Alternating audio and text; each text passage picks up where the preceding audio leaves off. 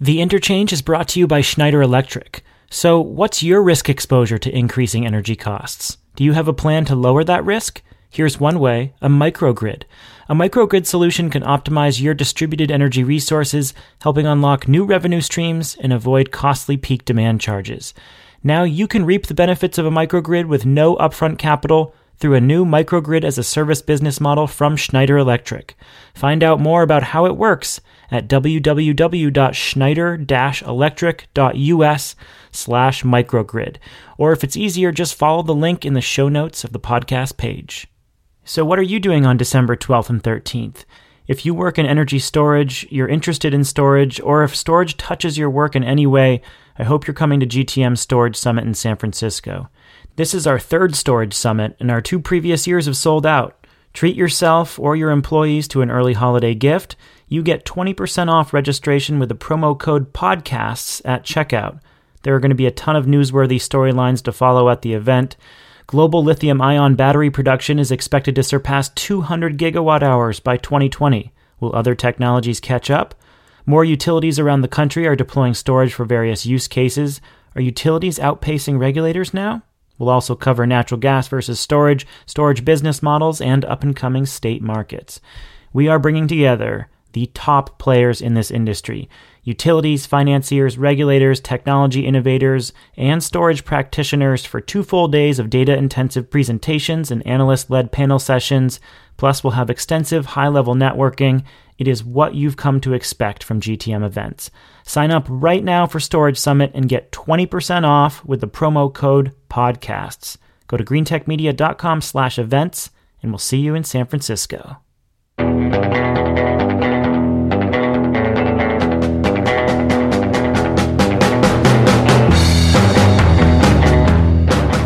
This is the Interchange Conversations on the Global Energy Transformation from Green Tech Media. This week, a look at some of the most important stories in storage. Tesla builds the world's biggest battery ahead of schedule, but falls behind schedule delivering to the rest of the industry. Batteries put pressure on natural gas peakers, and New York's storage plans get stymied. I'm Stephen Lacey in Boston. My co host Shayle Kann is out there in Berkeley. He's the artist formerly known as the Senior VP of GTM and last Wednesday was his last day on the job before setting out on his next adventure, which will still include this podcast, I should remind you. Did you have a hard time figuring out what to do with all that free time, Shayle? Yeah, you know, I had Thanksgiving weekend and then I woke up this Monday morning and started to record a podcast with you guys. So, to be honest, it feels pretty similar so far. oh, you were probably just sitting there nervously playing with the on off switch of your microphone, waiting until we finally recorded another show. Yeah, that's definitely true. I, I all I really want to do is be recording the interchange at all times. Could we just make this like a like a five or six hour weekly podcast? I think people would be into it. One guy I could listen to for hours is Julian Spector. He's our uh, staff writer and storage specialist. He's normally out there in Berkeley with Shayle, but he's on the East Coast this week, and Julian's here to discuss some of his recent reporting. Hey there. Hi, Stephen. It's uh, very exciting to be here. You know, I've actually been listening to this show uh, ever since you became my boss, and uh, it's it's good to be joining you on it now. Uh, so it is performance season, Julian, and I'm I'm doing my performance evaluation of you, and I, I think instead of a, a standard written evaluation, this is how we're going to do things on this podcast. I like it. Let's do it live. So, in more serious news, you uh, published a story last week about Tesla Powerwall and Powerpack delivery delays.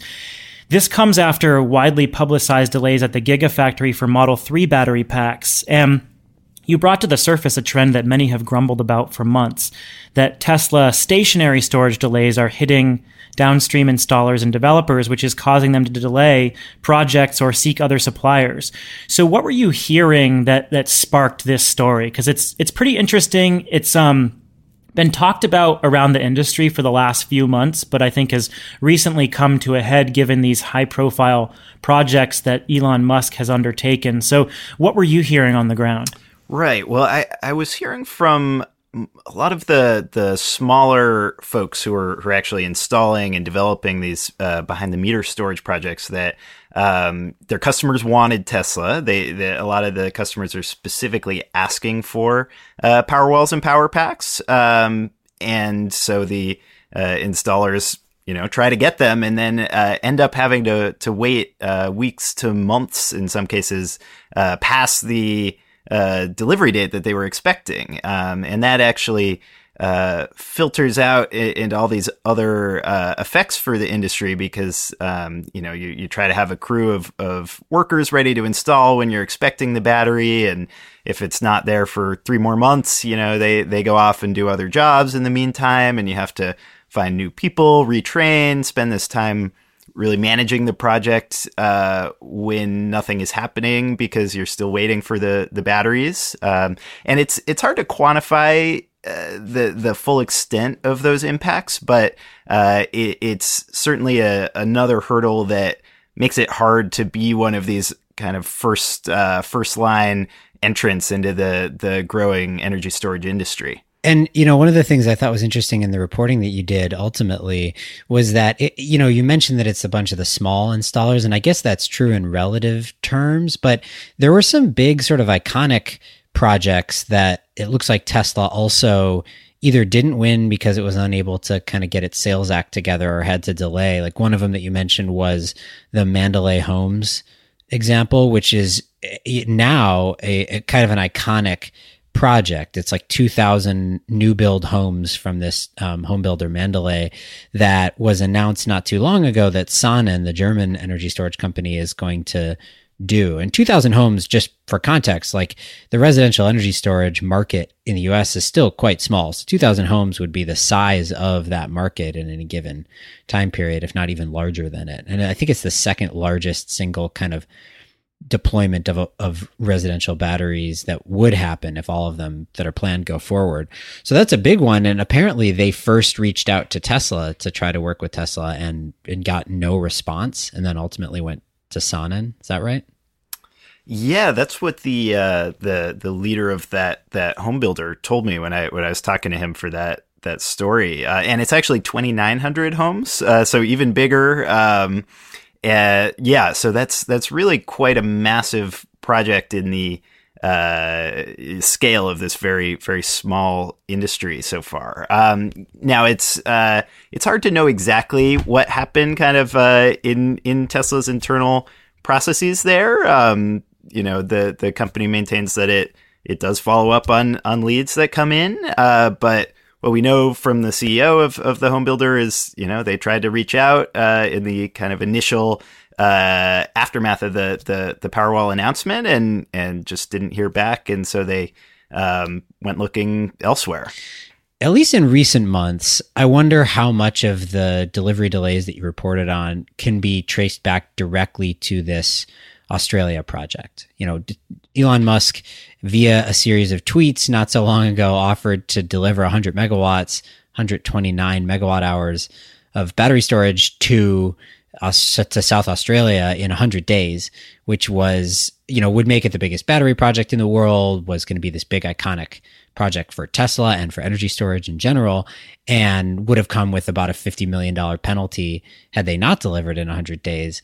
Um, so they did, right? And the project just came online and is yeah, operating just, now. Just this past week. Yeah. So that's a big deal. And it, it, I think, will do a lot to further the energy storage market and to further Tesla's ambitions within it.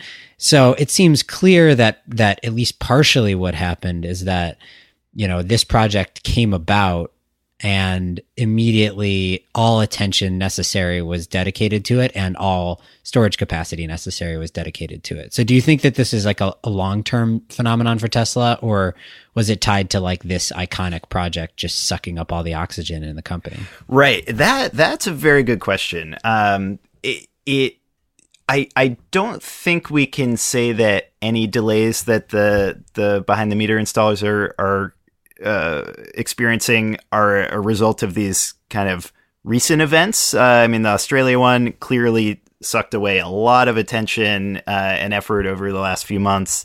We also have uh, the Puerto Rico response to the hurricane there. Tesla's been uh, sending a lot of batteries that way, as have it seems like just about everyone in the industry who makes solar and, and batteries. Um, I I I think there are sort of underlying uh, supply chain challenges uh, that were um, relevant before those events came up, and those events uh, only exacerbated that. Um, but it, it's uh, it's interesting to think about the the meaning of this uh, South Australia project because um, you know it, one way to look at it would be it's kind of this one off opportunistic. You know, moment, you know, you make a big bet on Twitter and all of a sudden have to put everything else on hold to, to follow through on it. Um, but I was talking with uh, Ravi Manghani uh, from GTM Research, or the storage director there, and he pointed out, you know, there have been two of these in the past year. So we we it's it's hard to uh, remember at this point, but January was when the Aliso Canyon procurements came online in California, uh, and that was a rapid fire response in a in just a few months to a a grid emergency. In this case, it was a major natural gas leak that that created these local reliability concerns in in Southern California. Um, so you know, if you have two major grid emergencies per year, uh, and you get to do some very big lucrative projects for it, um, you know, may, maybe we shouldn't write that off as kind of a, a one off thing that that won't be repeated. And, and it's it's worth saying, you know, they got to deploy so many batteries in this one 100 megawatts 129 megawatt hours. Uh, so that clearly trounces you know all the the little bits here and there that you would otherwise be be selling to these um, you know more local kind of commercial or residential uh, deals. So in, in, fact uh, Tesla deployed a grand total of 110 megawatt hours of stationary storage uh, in total in the third quarter of this year. So that Australia project alone was larger than a full quarter's worth of all other deliveries for the company. Right, right. So it's looking like this is actually a business model for Tesla and consistent with the way that they launch projects and products in the first place. I mean, I mean, I've heard uh, Musk is, is always the one setting these ambitious timelines. I've heard uh, from a few people actually internally at Tesla and people used to work at Tesla that this is not uncommon for Tesla in general, whether it be in the stationary storage business or in the electric vehicle business or, or whatever it might be, which is basically, you know, they have this this longer term plan that they are working toward. But Elon Musk sees an opportunity, has an incredible knack for sort of utilizing marketing as a means to make business work. Um, sees that opportunity, seizes it, and this can all happen over the course of, you know, like 20 minutes on Twitter and totally sort of redirects the attention of the company internally to making that happen. And and you know, it causes some frustration and consternation internally for people who then have to redirect all their efforts. Um, but I think a lot of them also recognize that this seems to be a pretty effective strategy. And I think also in stationary storage, as we're talking about, it may really be for, for a couple of years as these things come up, you kind of have to seize the opportunity as the market is scaling otherwise. So I'm torn between thinking, you know, this is sort of a dangerous strategic move because it's obviously hurting Tesla's downstream channel partners and saying no this is you know for the sake of the bigger picture actually this made a lot of sense. Right. It's it's hard to compare those two um, scales. You know you have this completely massive grid level scale in australia and if you if you have to sacrifice a few uh, well timely delivery of a few of these very small uh, local projects um, you know I, I could see a, a, a, justification for that in this kind of grand uh, strategy of, of the business. Yeah, I mean, there's this bigger question like, why does Tesla even care about all these other installers if it's got enough demand to soak up its current supply and it can build in, and it can like get rid of all that supply in one project? Why does it even care about the rest of the industry? As long as it's taking care of Solar City and taking care of itself. Well, taking care right, of Solar but that, City. That does make a. Sorry, go ahead. Go ahead, Julian. Well, that does make a, a, a, challenge though for the, the people who are on the front line of the storage industry, and you know they they're in a predicament where uh, the Tesla's products are so popular and the and the price point is is very competitive, so they they get all these requests that the customers want that, and then you know when they try to actually get it, it it, it ends up being much harder to deliver. And, and that's why I asked that question. So this gets at the question of why this matters. So what are the impacts to these downstream installers? if they can't get the batteries that everyone's asking for? Like, why does it matter that Tesla is not servicing some of these commercial or residential, or for that matter, utility scale developers? Right. Uh, so the in aggregate, um, it, will materialize as a, a, just higher cost of doing business. Um, you know, if if a project takes a few extra months to complete, it's going to cost more than if it, it, gets wrapped up in a in a shorter time span. Uh, and and then there's the um, reputational impact as well. You know, if if uh, we're trying to, well, the, the, the folks who are, who are trying to make storage into a real uh, thriving industry, they, they want to deliver and, and make their customers happy. And you know, if if a customer is very excited about being an early adopter, they want to get a battery in their house, and they're told, okay, well, maybe we could do this in six months, but maybe it'll be nine months or, or a year. Uh, who knows? You know, that it makes it a much harder sell uh, than you know if if you can promise a, a quick and, and timely turnaround. Um, and it's worth noting that the actual installation of these is usually quite fast. Um, so. Uh, you know, it, it, could be it could be a, a much quicker turnaround provided the the parts are all ready to go.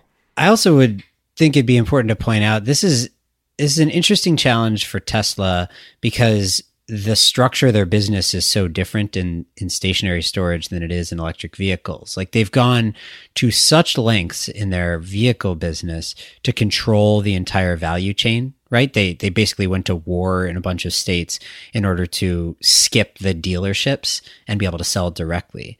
And in the case of their stationary storage business, they're doing exactly the opposite, right? They seem to ideally want to just sell batteries and let other developers and installers install them. But the challenge with that is that there's another player now involved in the process who, you know, has their own timelines, their own customers, their own relationships that they need to maintain. And so where Tesla otherwise might be able to rely purely upon its reputation and you know ha- is is very accustomed to delivery delays with cars but it, it manages it itself partially through the just brand value. Um, it's harder to do that when you've got somebody an intermediary essentially sitting in between who's actually trying to develop the project and making its own commitments. So it's going to be a challenge tesla is going to have to manage as the stationary storage business continues to grow because i don't see any indications that tesla wants to continue to develop and install projects forever. So I don't, I have not been reporting on this, but I do have a couple of data points given conversations that I had with folks before Musk announced this Australia project. And I did hear from a couple of installers who said it was really difficult to get Powerwall products. And so we did hear problems about delays and difficulties working with Tesla before Elon Musk jumped on Twitter and promised this 100 day battery development. Is that is that consistent with your reporting, Julian? Yeah, yeah. No, I I mean it. The narrative of uh, this is purely a result of these recent projects. Uh, I I don't really buy that. You know, this this was a, a developing issue that's been going on for for a while before that. Yeah, I also think you mentioned that the Puerto Rico piece as well a couple of times. And while I do think that the South Australia delivery probably had something to do with delays elsewhere and is a good reason for that, I have a really hard time getting there with Puerto Rico. Just to preface, I mean, I obviously I think it's fantastic that Tesla and many others are, are deploying batteries and solar in Puerto Rico to help out. It's a humanitarian crisis of a ridiculous magnitude for the US. That said, I do not buy the argument that Puerto Rico is causing delays for other customers in any significant fashion. I mean, South Australia, again, 100 megawatts, 129 megawatt hours, you know, that's equivalent to tens of thousands of power walls or thousands of power packs. Uh, what we're seeing in Puerto Rico numbers in the hundreds of individual. And that's Tesla said that they're delivering hundreds of power walls to Puerto Rico, not to mention the fact that Tesla is not the only one doing that. I mean, you see lots of others, Sonnen included, you know, Sunrun is deploying down there. And, and I don't really hear anybody else using Puerto Rico as an, as an excuse to say that they're delaying other things. I, I'd love to be proven wrong here, but I have a hard time imagining that that's that's truly the reason. And if that is the reason, then it speaks to sort of the fragility of Tesla's delivery model. That something like this that dedicates a few extra hundred uh, batteries and probably some small number of people would cause such a disruption to their ability to deliver to their other customers. Right. And I think it speaks to the uh, really still young state of the supply chain for, for the storage industry. Um, you know, it, you should be able to uh, respond to crises like that and, and send humanitarian aid without throwing off, uh, you know, your your regular order of business. Um, but you know, again, the the factory is still getting up and running. You know, it's not uh, working at full capacity yet. And um, I mean, the company the company did confirm that um, they they're still ramping the Powerwall production and and that they, they need to put out more to meet demand. And um, you know, so they'll be working on that over the next several months. The interchange is brought to you by Schneider Electric. Are you considering a microgrid to improve your facility's resiliency, efficiency, and sustainability? If so, it's important to engage a trusted partner like Schneider Electric to help you meet your energy goals and your budget. Schneider Electric will guide you through the most important questions. How would your business and employees be impacted if your facility lost power for a week or more? Are you maximizing your distributed energy resources to unlock new revenue streams and avoid costly peak demand charges? Do you need an easy way to report on your sustainability performance? Microgrids are a natural extension of Schneider Electric's 100 year legacy in the power distribution and energy management business. Learn more about how Schneider Electric is developing new technologies, financing models, and partnerships to maximize your microgrid investment. Go to www.schneider-electric.us slash microgrid. That's www.schneider-electric.us slash microgrid, or just follow the link in the show notes of your podcast player or on the website.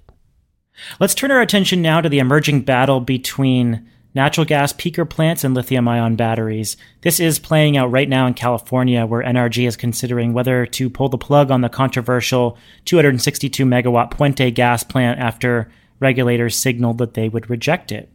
Puente has been at the center of controversy since it was proposed in 2014 for mostly environmental reasons. Attention turned to the project once again when a GTM analysis, a collaboration between Shayle and Julian, showed that California regulators were using outdated cost figures for lithium ion batteries when considering alternatives. Shayle, take us back on this one. When did the cracks start forming in the Puente plans? Well, I think there had been some opposition to this Puente project for years. It had been in the planning stages for years. Certainly, local environmental groups had expressed a fair bit of opposition, and there had been some uh, California advocacy organizations that had also pointed out, you know, that it might not be the most economic or the smartest thing to build this new gas peaker in California. When we learned about it, um, someone pointed out to us that this gas peaker project was about to go through basically the final stages of approval from the California Energy Commission, which offers the and final approvals for projects like this. And that in that final stage of approval, the Energy Commission had requested a study from the California ISO, the system operator in the state, um, about whether it would be possible to use what's called preferred resources, which is a California term that basically refers to renewables and distributed energy. And the question was, can you use preferred resources instead of meeting the local capacity needs using this gas peaker? And the California ISO study came back and said, technically you can. Um, we've come up with a mix of resources, mostly battery storage, with durations ranging from I think 30 minutes up to like nine hours. So uh, uh, an array of different batteries combined with some solar and some demand response. And using all that stuff, you could technically meet the needs that this gas project is serving. However, they had a, a very short sort of throwaway bit in there that was like, but it would come at a much, much higher cost than what is being proposed for this gas plant. And so we took a look at those cost numbers, um, and we discovered that basically the Cal ISO study was using extremely dated cost figures. In fact, both for solar and for storage. But because most of the cost was coming from the storage, we focused on that. The cost figures that they were using were, were clearly from a few years ago. And a few years may not be long in terms of cost dynamics in many markets, but in the energy storage market, as we've talked about before, um, that's basically an eternity. So they were relying upon these really dated cost figures in order to determine whether you might be able to meet the needs of this resource using storage and demand response and solar rather than gas. So Julian and I put together a bit of analysis looking at what the costs would have to be for storage to compete um, and whether it might be worth looking at that in a little bit more detail before offering the final approvals for the gas plant. Yeah, and and things uh, really picked up uh, from there. So uh, the CalISO, which had done this study, came back in the in the proceeding and uh, basically said, yes, this was a, a, very high level analysis, and really the the way to know for sure how much storage would cost relative to the gas plant is uh, run a new request for offers and let industry uh, come and and bid their their most competitive bids and and see what comes out of that. Um, and uh, shortly after that, uh, they they also another important point was they said it in their estimation would be feasible to run an expedited RFO and get uh, the needed solution in place um, by the the deadline when when um, the they need to meet local reliability in this uh, grid around Oxnard. So uh, that allowed the regulators who were investigating the the Puente um, you know proposal to say uh, in in a pretty unusual move. They they sort of released a preview of their decision and said, "This isn't our final decision, but we intend to reject the gas plant." Uh, and we are saying this now because we want to let everyone who needs to know so that they can start working on alternatives. Um, so uh, that uh, was quite a surprise. Um, and what followed was actually NRG uh, requested a suspension of their application. Um, and basically, they were saying, uh, let's not finalize the the you know the ruling on on whether or not our, our plant gets gets permitted. Uh, let's put that on hold and run this RFO, see what the other options are uh, and uh, you know then we can go from there. Uh, and that that caused a bit of a, a conflict because the environmentalists and clean energy folks and, and even the city where this would be are, really don't want this gas plant. Uh, so they were arguing for uh, let's just resolve this now. Let's get closure and then move on and and you know figure out the the better alternatives. Uh, but instead, the, the regulators actually granted that suspension. So the, the proceeding is, is on hold until May, and that allows six months to actually run this RFO and see how storage performs. Can you actually go into a little bit more detail on why the local environmental groups are opposed to this? I think people who haven't paid a ton of attention may be thinking of natural gas mostly from its greenhouse gas emissions perspective, wherein it's better, a lot better than coal, but obviously not as good as renewables that are emissions free or nuclear. Um, but this opposition had very little to do with that, as I understand it. What was the opposition from the environmental standpoint? Right. It, it uh, has more to do with the local uh, concerns. Well, I mean, certainly the climate change is is part of it, and you know they're they're arguing that uh, given the backdrop that the state of California has a, a, legally binding policy goal of of you know addressing climate change and reducing carbon emissions. Uh, they're they're saying it would be irresponsible to to build new carbon emission uh, you know producing infrastructure that'll be around for decades from now. So so the the climate change aspect is important, um, but there's also the local concerns. So um, this uh, stretch of coastline was really just gobbled up by power plants and, and industrial facilities uh, many years ago. And and so for the, the city of Oxnard, um, they they want their beach back. There there's this idea that um, you know they, they don't want to get saddled with another power plant that takes up space on on this uh, otherwise beautiful coast and and uh, you know keeps it off limits for for another s- several decades. Uh, and and then the the local you know particulate matter uh, and and those sorts of emissions are certainly not welcome. Uh, and and so really the the arguments that the opponents of the plan were saying is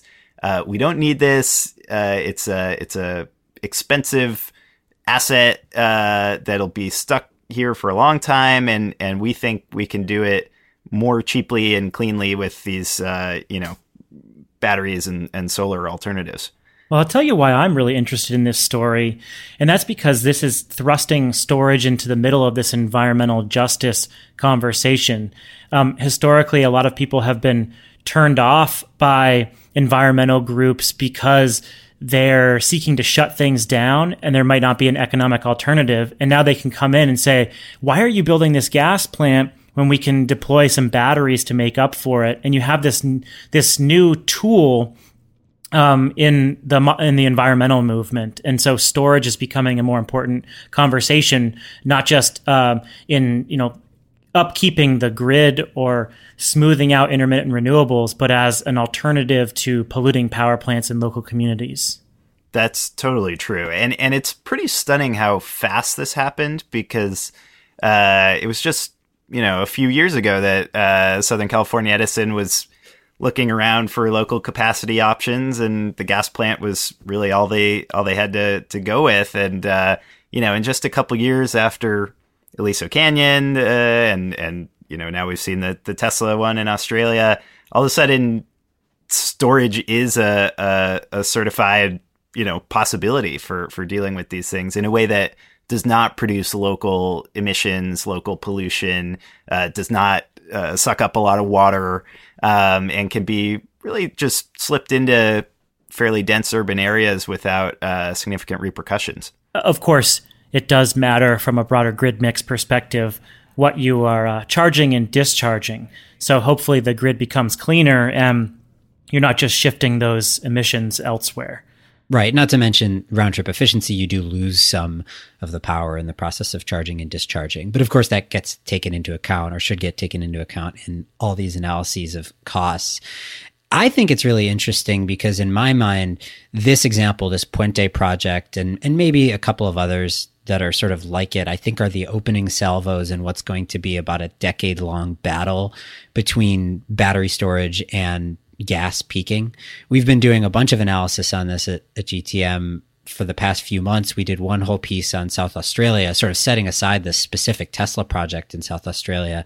There's a bunch of need for for new peaking resources over the next decade or two, and we were looking at the economics of solar plus energy storage versus a gas peaker, and it's it's pretty clear that by the middle of next decade, we're going to see energy storage plus solar as a as a peaking resource being cheaper than a gas plant. Meanwhile, we're starting to do this analysis for the US as well and there are, you know, we've identified about 20 gigawatts of gas peakers that are either planned or probably going to be required in the US over the next decade.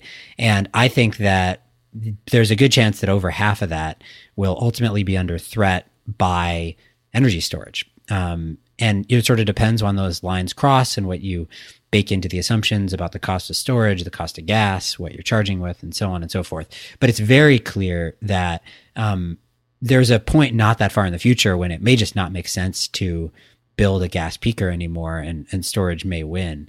And that will have a big impact, I think, on the generators, those who build gas peaking plants. Um, it won't have the biggest impact on the gas supply mix in total because you know you deliver a relatively small amount of natural gas to peakers because they have such a low capacity factor. But you know it's sort of stage one in energy storage is sort of domination of the the low carbon and ultimately zero carbon grid.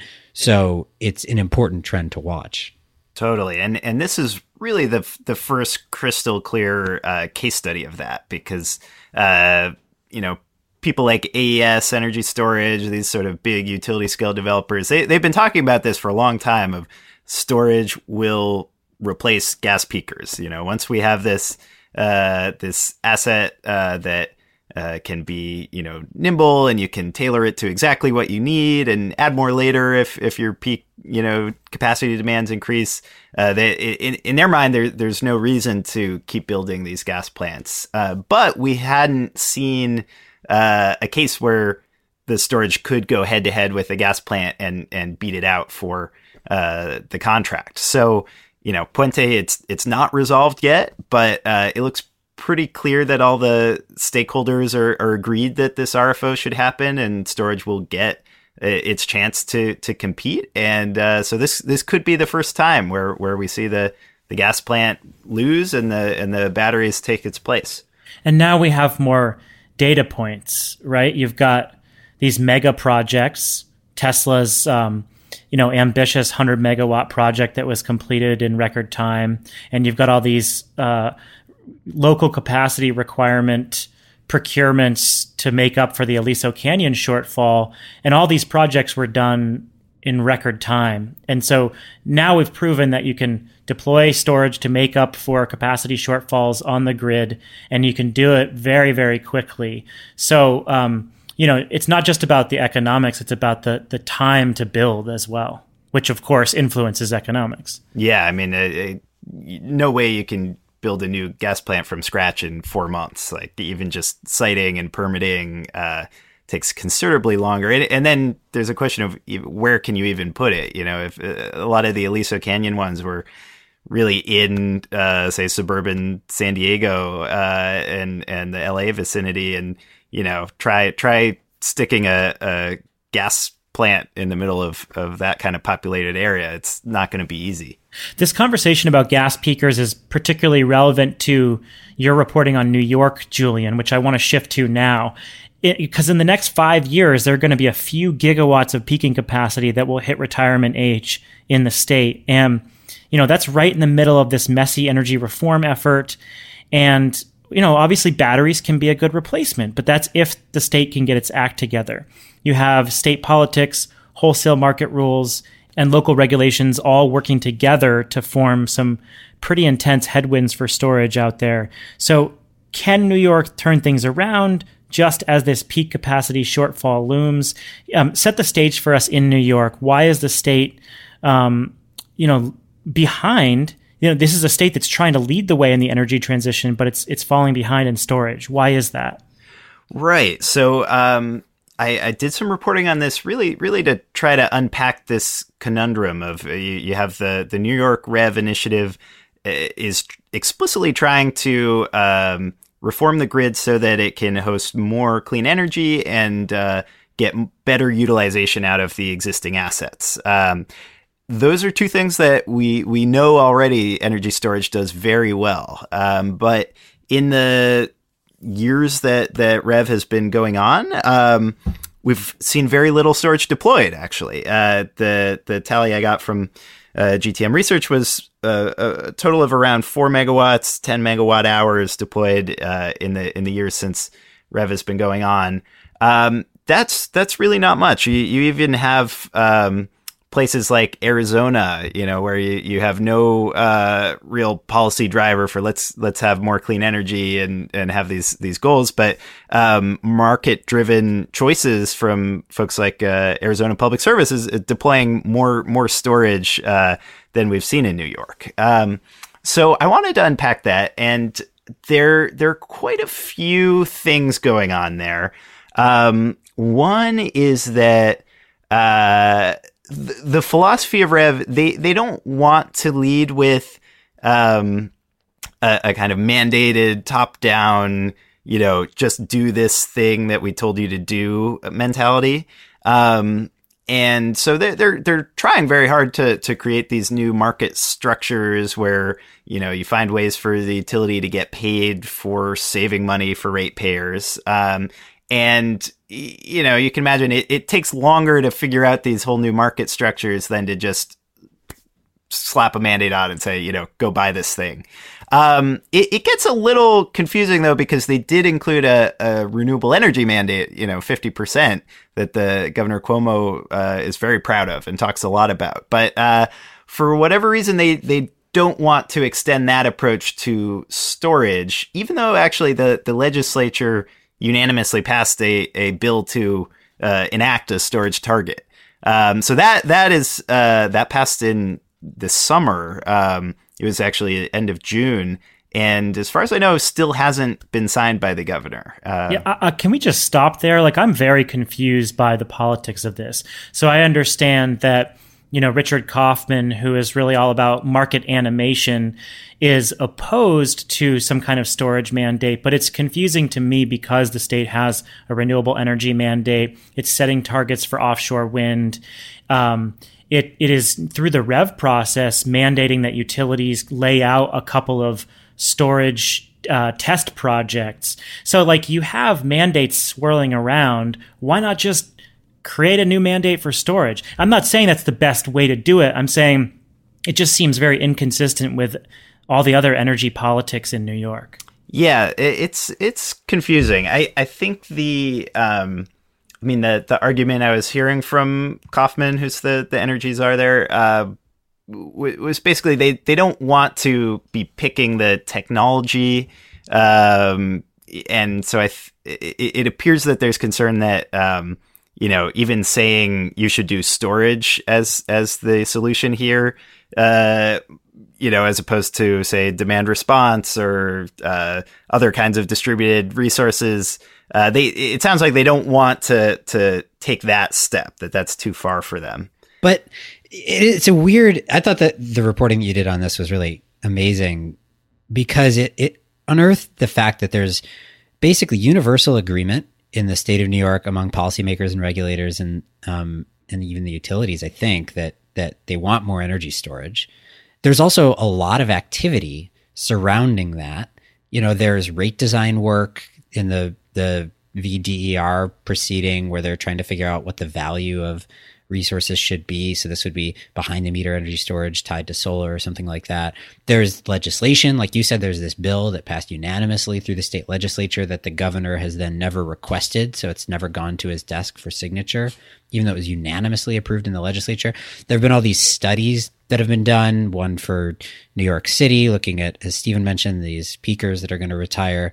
One that NYSERDA, the State Energy Research and Development Authority, has done looking at how to promote storage. So there's been all this activity, and then it's just kind of led to very little. And it's hard to figure out whether that is a case of sort of bureaucracy gone wrong, where it's just, you know, everything is a little bit overly complicated there and nobody can agree on the right way to do the thing that they all want to do, um, or whether there's something underlying it that, you know, just this obsession with markets where if you don't get it in a market based mechanism, then there's no point in doing it or something even more insidious. Do you have any sense of whether there's something something underlying all of these sort of slow moving failures to enact anything, um, or whether it's just kind of an amalgamation of little complexities?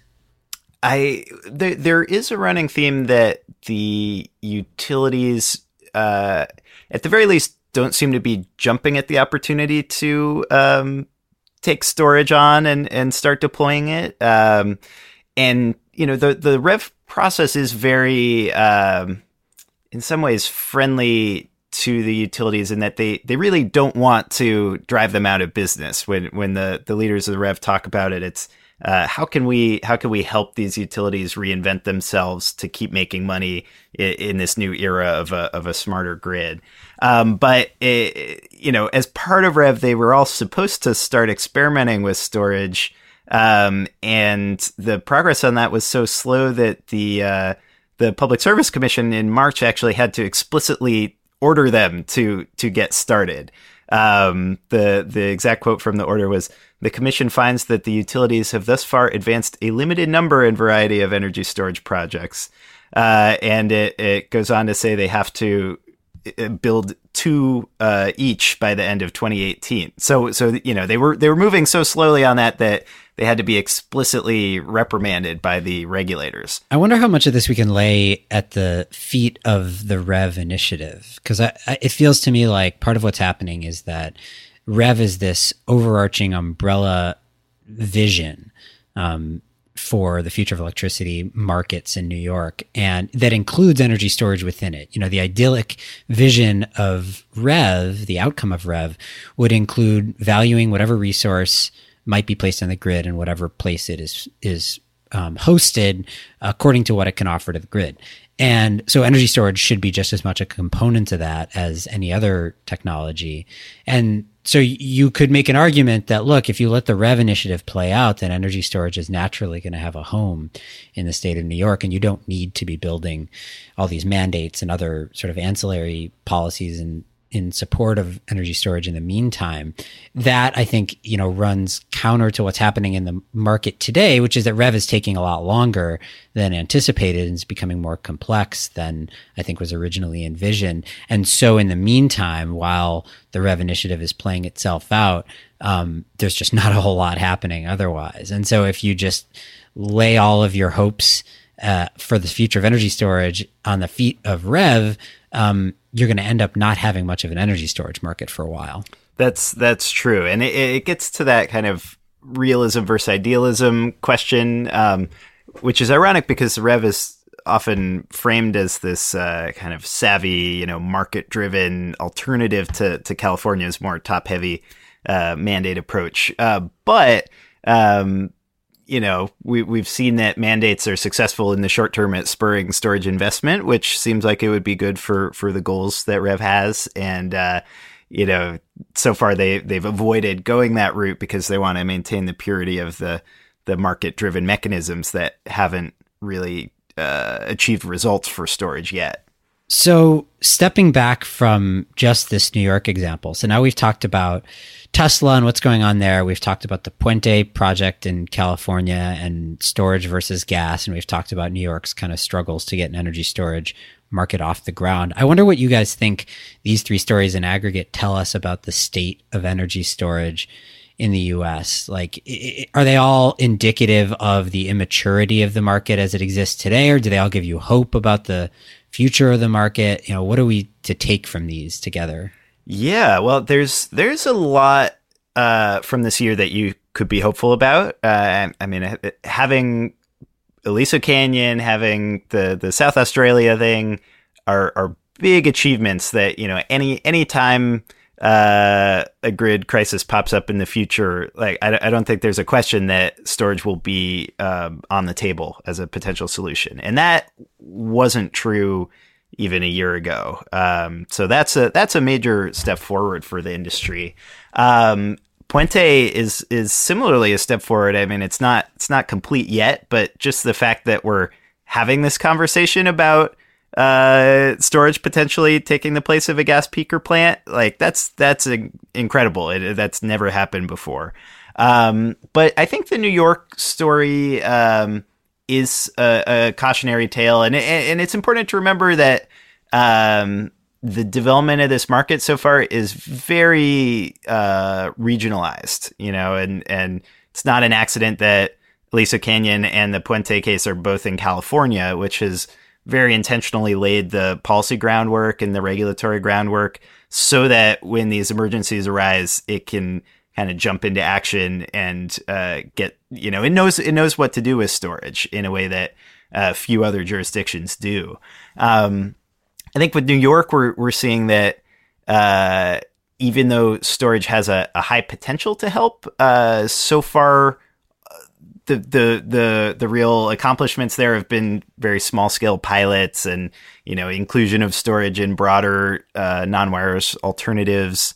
Um, and you know, it, it, it's, it's a much more limited potential compared to what it, it could be doing. And, and the stakes are even higher for New York City where, um, you know, the fire code there from the, the fire department has basically prevented any large scale storage development uh, at the same time, the city has these incredible local capacity needs, uh, which are being met by very dirty old peakers. And so, you know, there's there's actually like a human health uh, stakes here. If if they can crack the code of getting storage deployed, uh, that means shutting down these sixty year old plants that are spewing pollution into you know low income and minority neighborhoods. Uh, so there's strong strong incentives to to figure it out, but uh, you know that hasn't been enough so far, and and the will to revise the grid hasn't been enough so far. Sounds like the plot of a Dickens novel: misery, hope, a cautionary tale, and some dirty old peakers.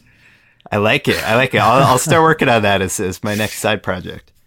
I mean, clearly it's a sign of both the immaturity of the market when you have these supply issues and these one off projects that grab everybody's attention. But as we see with uh, these examples of the, the Puente peaker plant and other peaker plants in South Australia and throughout Australia, clearly the market is maturing pretty quickly. Yeah, I think everything you guys have said is right. I think it speaks to two things about energy storage as we watch this market play out. The first is just the enormous wealth of opportunities that a battery has in terms of values that it can provide to the grid. You know, you've got the South Australia example that is a relatively short duration, slightly over one hour duration, massive deployment. That's separate from like a peaking resource, which is probably going to be three or four hour duration. The the the um, example of the Puente project when they did that analysis, as I said, they had batteries that were thir- 30 minute duration, batteries that were nine hour duration. They're all providing sort of different bits of value. And that's true in the complexity in New York as well. One of the issues there being um, figuring out how to value this stuff. So energy storage in one sense, because it is so versatile, um, just has like endless possibilities for the grid. And we're just starting to unlock different bits of them one by one in different parts of the world. And so that's, that to me makes the case that, uh, the near term, say five year and even medium term, maybe 10 year future of energy storage may end up being even more amazing and glimmering and substantial than we anticipate it to be. On the other hand, it also speaks to the complexity of getting any of this stuff done. In every single one of these cases, there's some nuance to how to value the resources, what they can do. Like you said, fire code issues, you can run across all sorts of other challenges. So, you know, there's this constant battle between the market opportunity in theory and the market opportunity in reality. And the extent to which that sort of divide gets bridged, I think tells you how fast energy storage is going to grow. I, I know that the comparison between storage, battery storage, and solar can get a bit tiresome but what you just laid out there, Shayle is a perfect example of why storage is following in the footsteps of solar because all those issues we've been talking about, solar dealt with in the early and mid 2000s and has since worked out in you know a pretty major way. I actually don't agree with that. I, uh. I really I've made I've made the solar comparison as well with energy storage and the more that I use it, the less that I like it. especially because, especially because, uh, all these complexities that I'm talking about, solar did not have to deal with all these things, right? Solar is very simple. It just Wait, delivers okay, electrons. Hold on. You have, you have a homeowners association problems, local permitting issues, fire code issues. How are these not, I mean, they might not be the exact same policy problems that storage faces, but you're talking about a lot of m- local regulatory minutia that solar had to work through.